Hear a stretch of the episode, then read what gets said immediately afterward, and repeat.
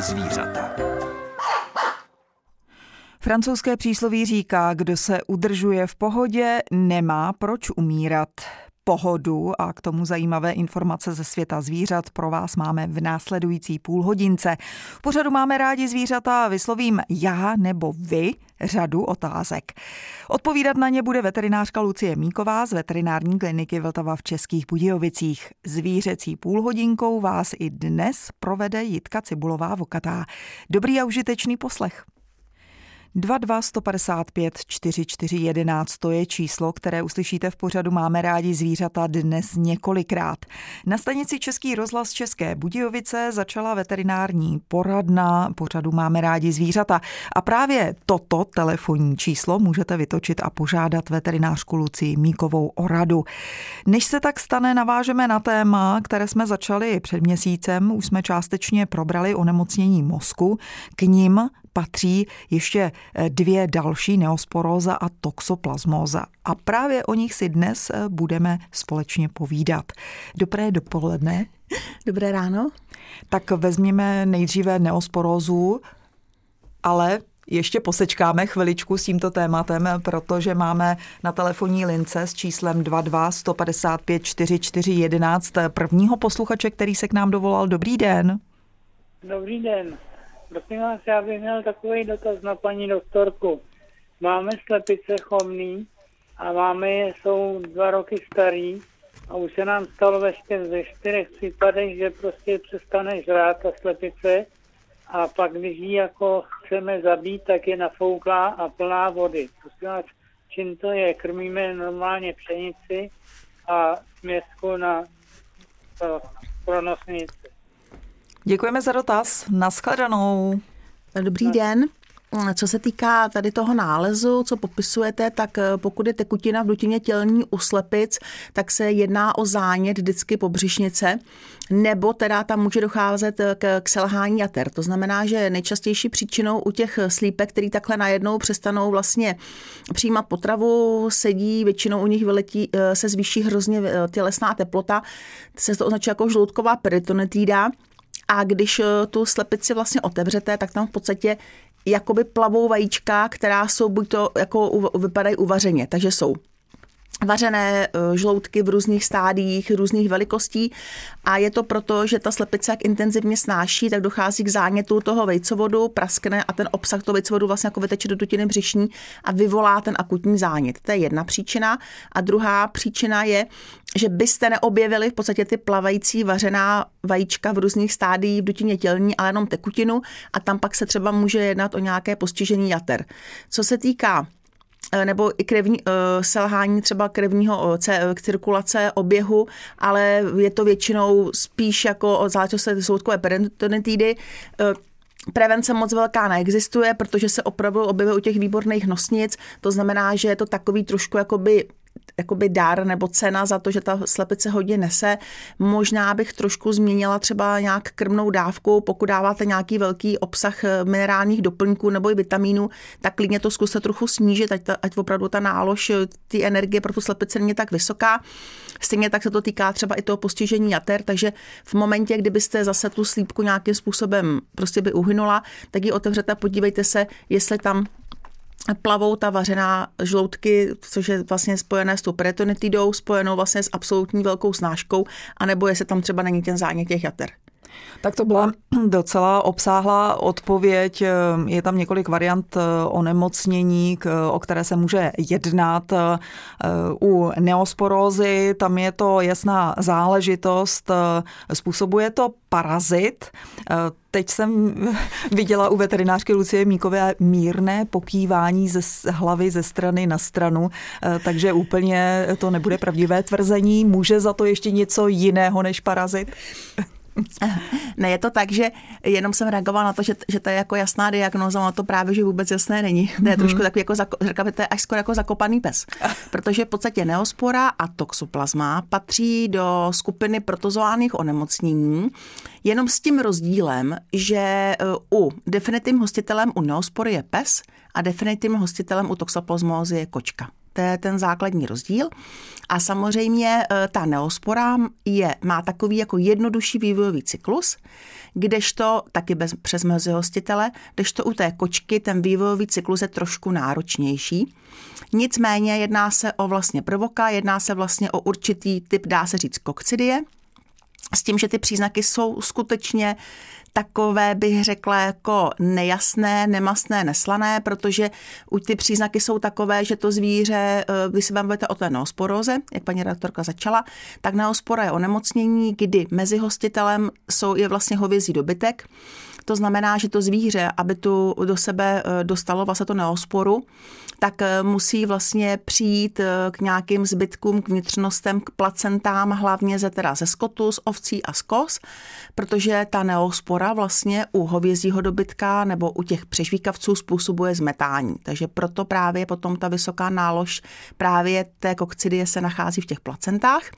A nebo je druhá forma přenosu a to je přenos z matky na mláďata, většinou právě tím transplacentárním vlastně přenosem přes tu placentu z matky na mláďata. To znamená, že štěně může onemocnět eh, tímto onemocněním neosporózou eh, ještě než uvidí světlo světa.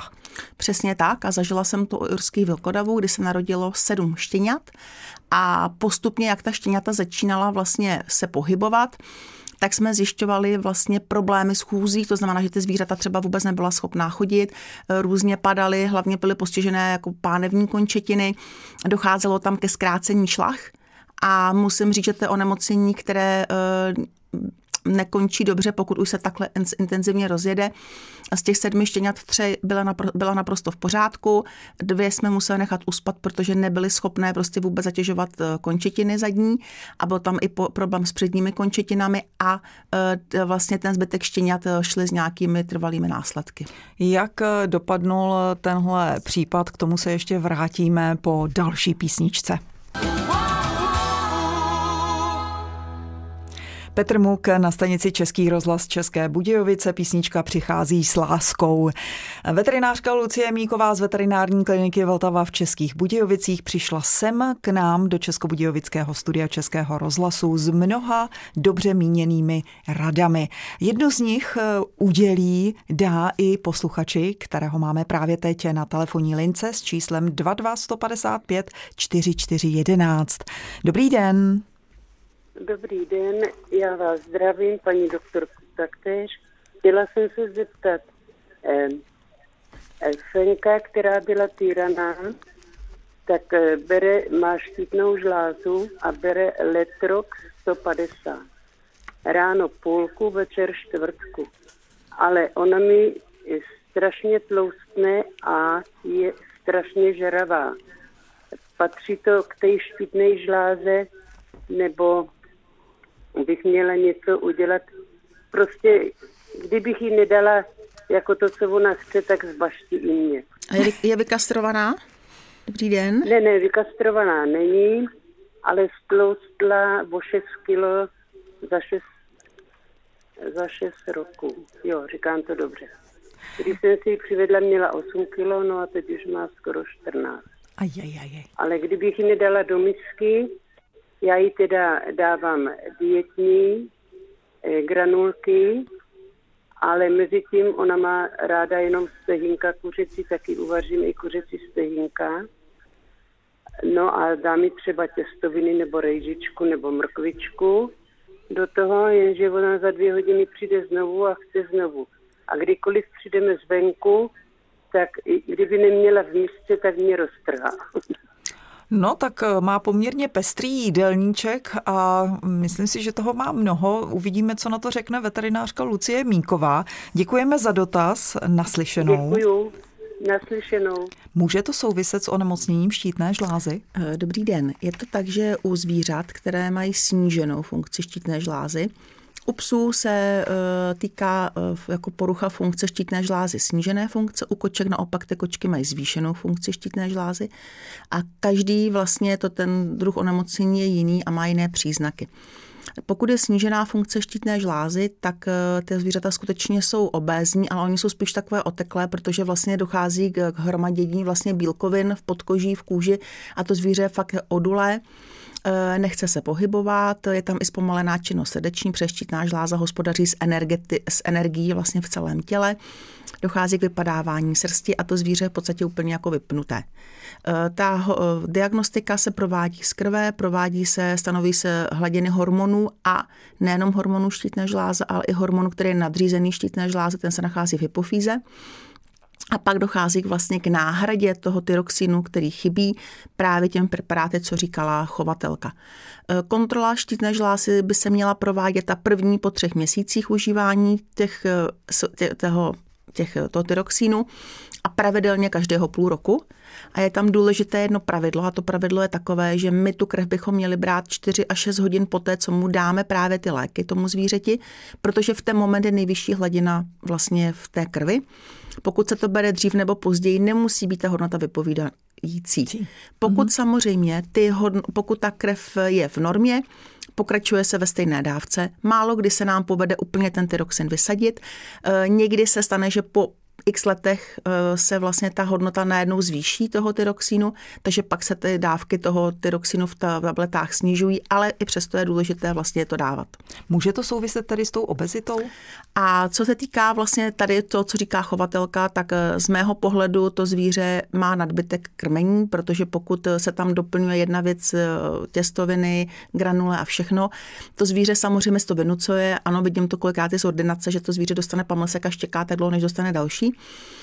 Ale eh, řešení je jednoduché. Řešení spočívá v tom, že pokud to zvíře musí pravidelně mít tu potravu, tak prostě tu dávku snížíme na půlku a tomu zvířeti dáváme poloviční množství. Ono mu to stačí, ono se vlastně zasytí, ale dáváme mu poloviční množství. Takže tam bych začala a určitě bych eh, si popřemýšlela, kdy naposledy se dělala kontrola té krve, aby se zjistila ta hodnota ty štítní žlázy, toho tyroxínu. Snížit eh, krmnou dávku je jasná záležitost.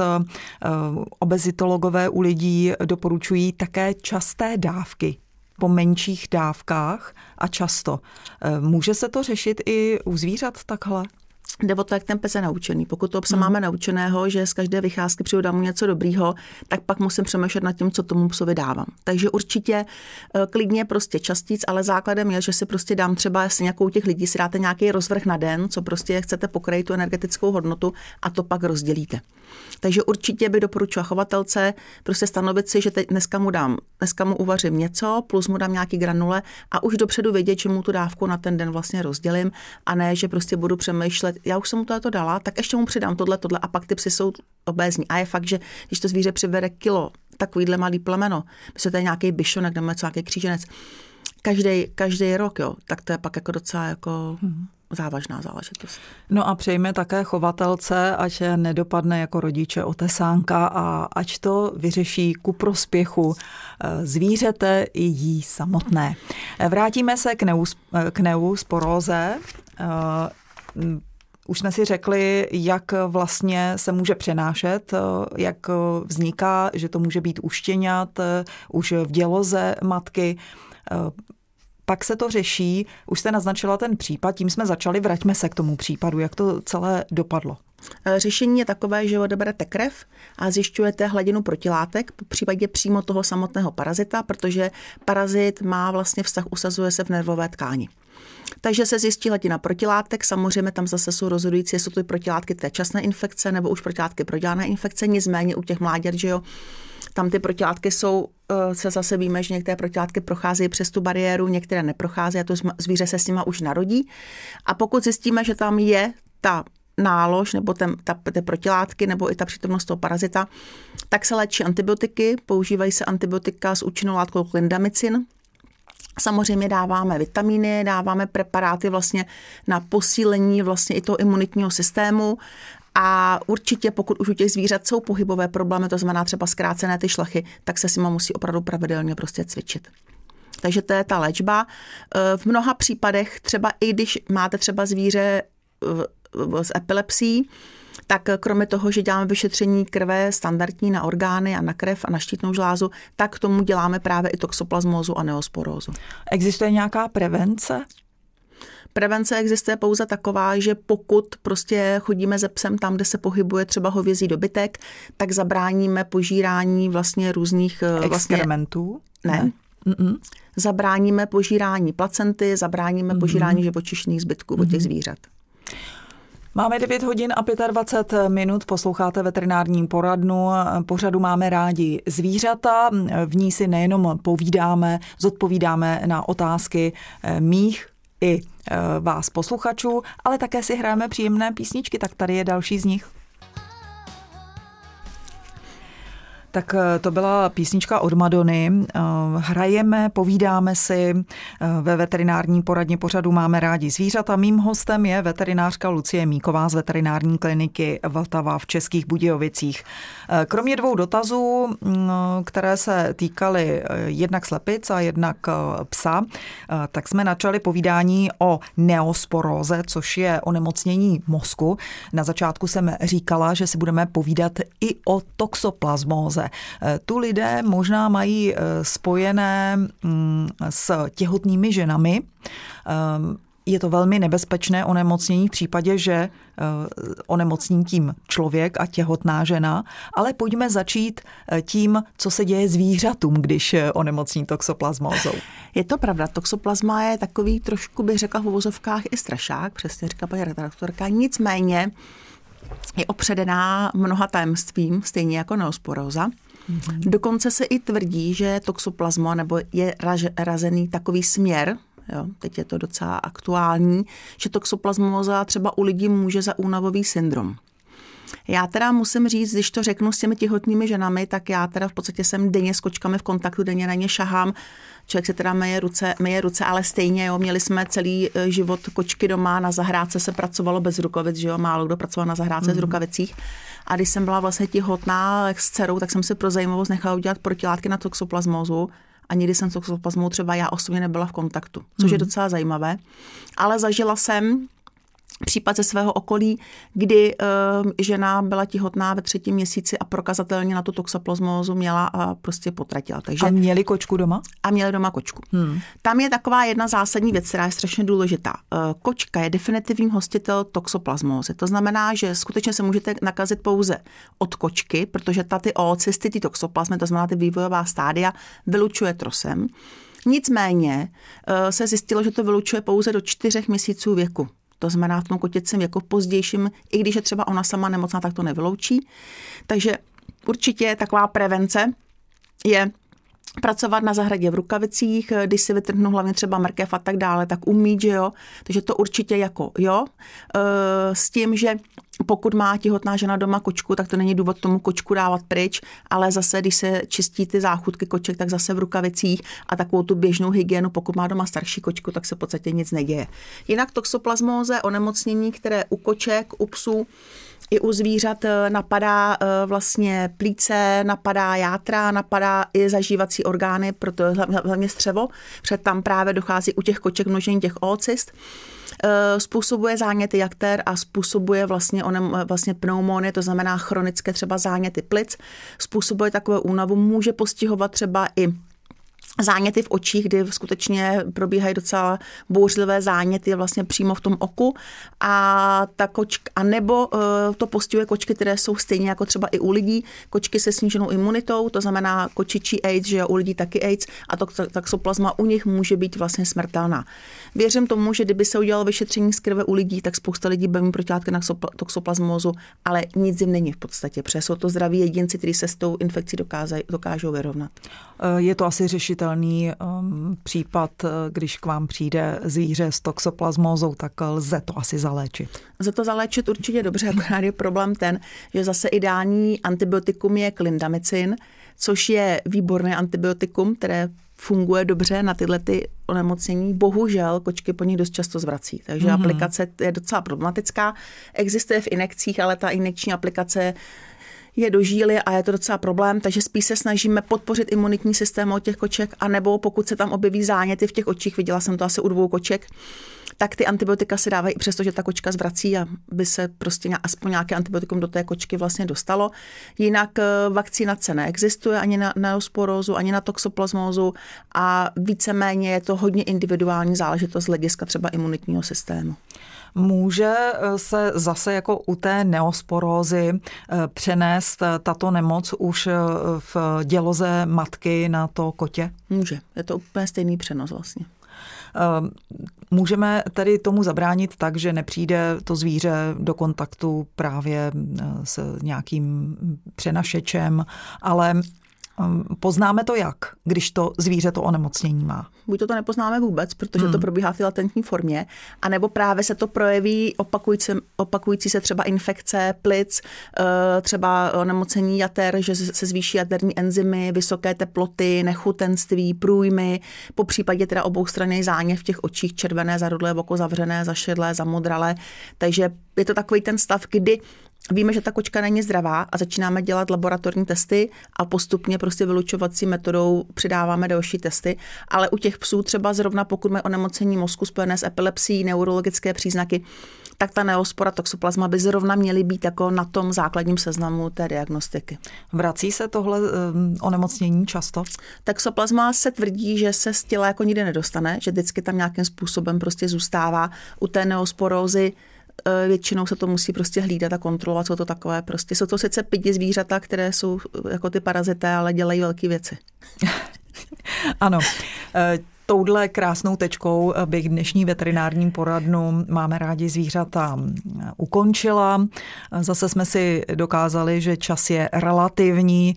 Když vás něco baví a vlastně posloucháte věci zajímavé, tak vám ten čas utíká opravdu rychle.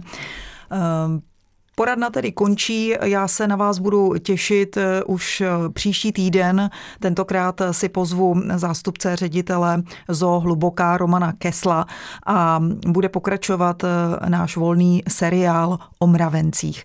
Do té doby se mějte moc hezky a užívejte si podzimních dnů. Naslyšenou. Naslyšenou.